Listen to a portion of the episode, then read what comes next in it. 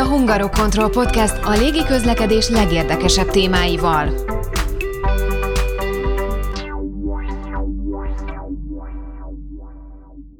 Repülés tájékoztató kollégáinknak új kihívásokkal kellett szembesülniük, miután az elmúlt időszakban a főváros környékén megnövekedett a kisgépes forgalom. Az úgynevezett északi szektor és a rádiófrekvencia telítettsége megnehezítette munkájukat, ezért a terhelés mérséklése érdekében március végétől felosztják az említett körzetet, és egy újabb frekvenciával látják el a szektort.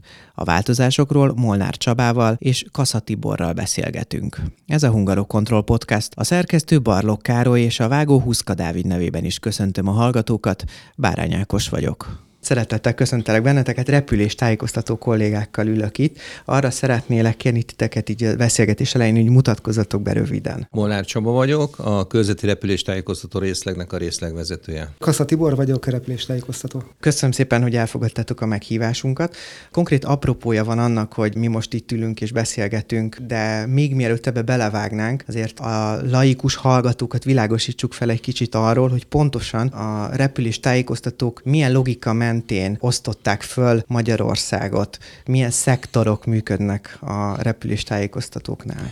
Jelenleg Magyarországon három szektorban dolgozunk a nem ellenőrzött légtérben, kelet, nyugat és észak szektorban. A nem ellenőrzött légtérben a nyugat szektornak a határvonalai a Duna, a TMA alatti nem ellenőrzött légtér, és az ország határa szlovák, osztrák és szlovén. Ez a nyugat szektor. Kelet szektor pont ennek az ellentéte, gyakorlatilag Dunának a másik fele, végig a román határ, ukrán határ és Szlovákia, és szintén az észak szektor, vagyis a TMA alatti nem ellenőrzött légtér. És akkor az észak szektor önállóan gyakorlatilag a jelenlegi Budapest TMA alatti nem ellenőrzött légtér. 9500 feet alatti része. Blogbejegyzésben is beharangoztuk azt, hogy itt hamarosan változások várhatóak ebben a szektorban. Pontosan milyen változásokról van szó?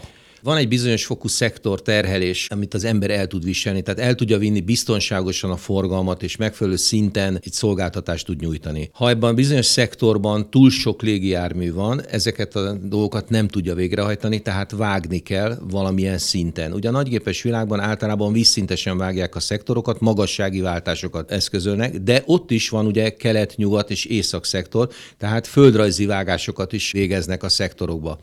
A megnövekedett terhelés, tehát szektor és frekvencia terhelés miatt az észak-szektort gyakorlatilag ketté kell vágnunk. És erre alakult egy munkacsoport. Próbáltuk a legoptimálisabb megoldást megtalálni arra, hogy hol legyen ez a határvonal. Mikortól lép életbe ez a változás?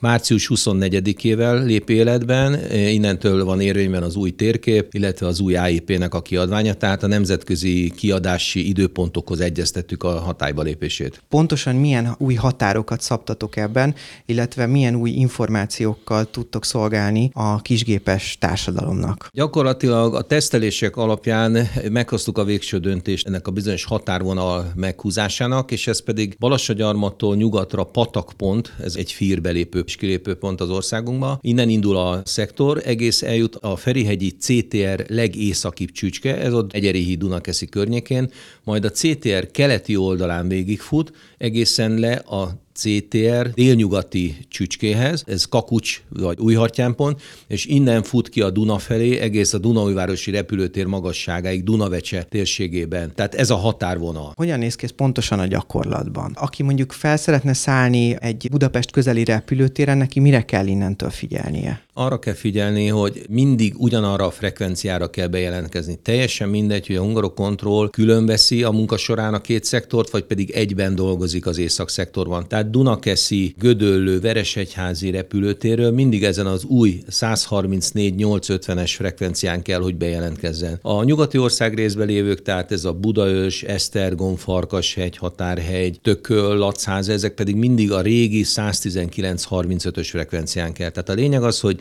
azt kell megszokni a pilótáknak, hogy az adott repülőtéren, ahol szeretné a felszállást végrehajtani, ott a környéken milyen frekvencia van, és ez pedig állandó.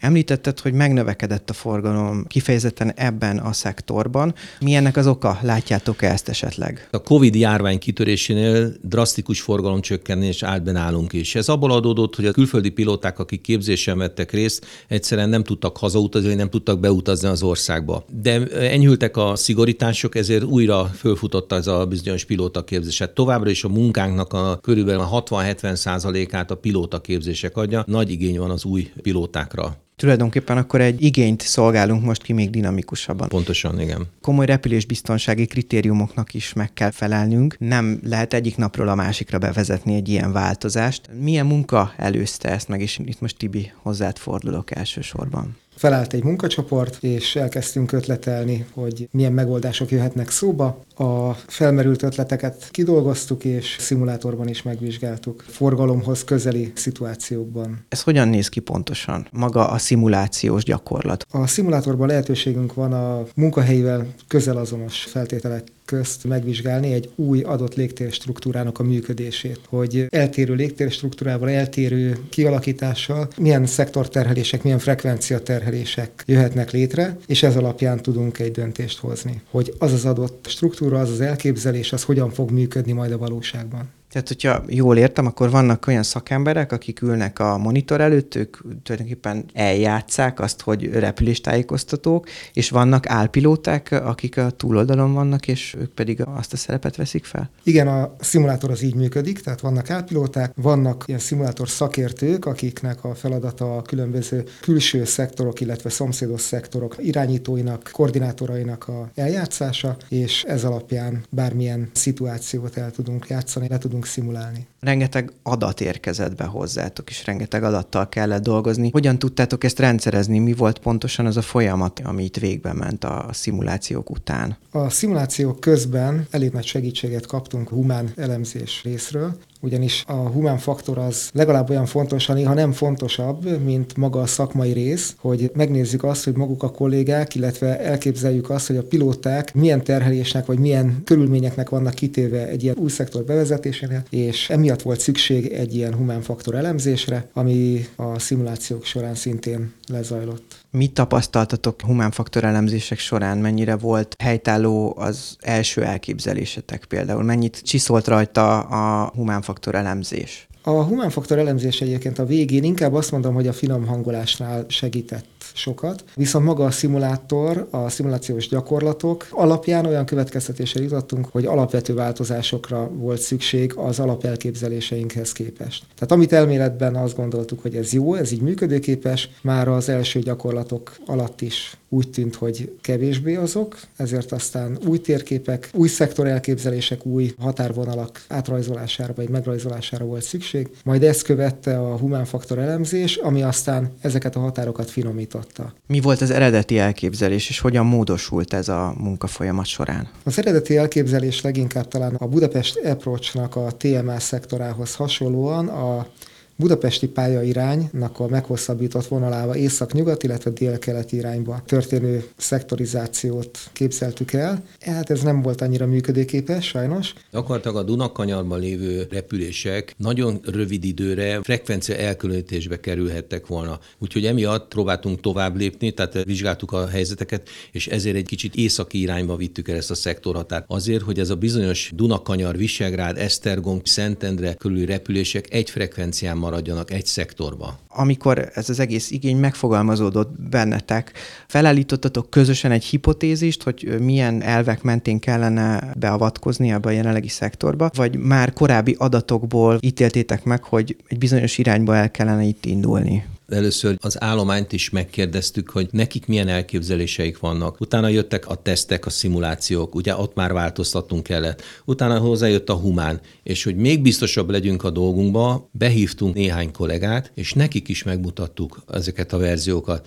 Figyelembe vettük az ő gondolataikat és észrevételeiket a végső variáció kimondásához. Szükséges-e képzés ahhoz, vagy bármilyen olyan plusz információ nektek, repülés tájékoztatóknak, ahhoz, hogy a eddig is nagyon magas színvonalú repülés biztonsági szintet megtartsátok? Természetesen állományi képzést kell tartanunk. Épp a napokban vannak ezek az állományi képzések, ami egy elméleti és egy gyakorlati szimulációs részből áll. Hogyan segíti a repülés biztonságot ez a módosulás? Hát a repülés biztonságot reményeink szerint azzal, hogy meg tudjuk osztani ezt a nagy forgalmú szektort, és jóval kisebb területre koncentrálódik ez a forgalom, ezzel a szolgáltatásnak a színvonalát talán növelni tudjuk, és garantálni tudjuk azt a figyelmet a légteret igénybe vevő légijárművek számára, ami eddig is megszokott volt fontos talán megemlítenünk a frekvencia terhelésnek a megosztását. Előfordulhatott az elmúlt időszakban, hogy valakinek hosszabb ideig kellett várakozni, hogy be tudjon jelentkezni a frekvenciával, egyszerűen